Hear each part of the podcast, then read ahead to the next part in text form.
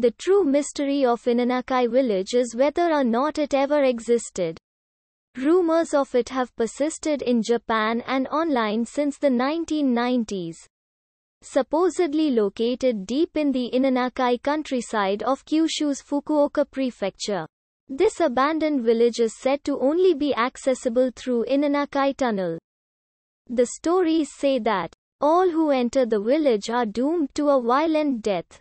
These myths and tales also seem to mention that there is some sort of official sign stating the Japanese constitution is not in effect past here, meaning all who enter are on their own to face the real or supernatural horrors that await.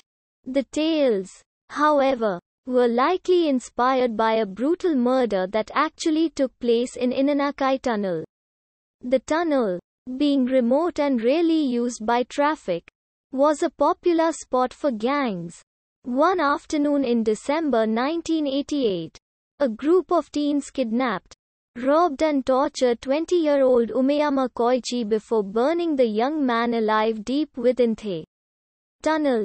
Today, Inunaki Tunnel, or Howling Dog Tunnel, in Japanese, is considered one of the most haunted places in Japan.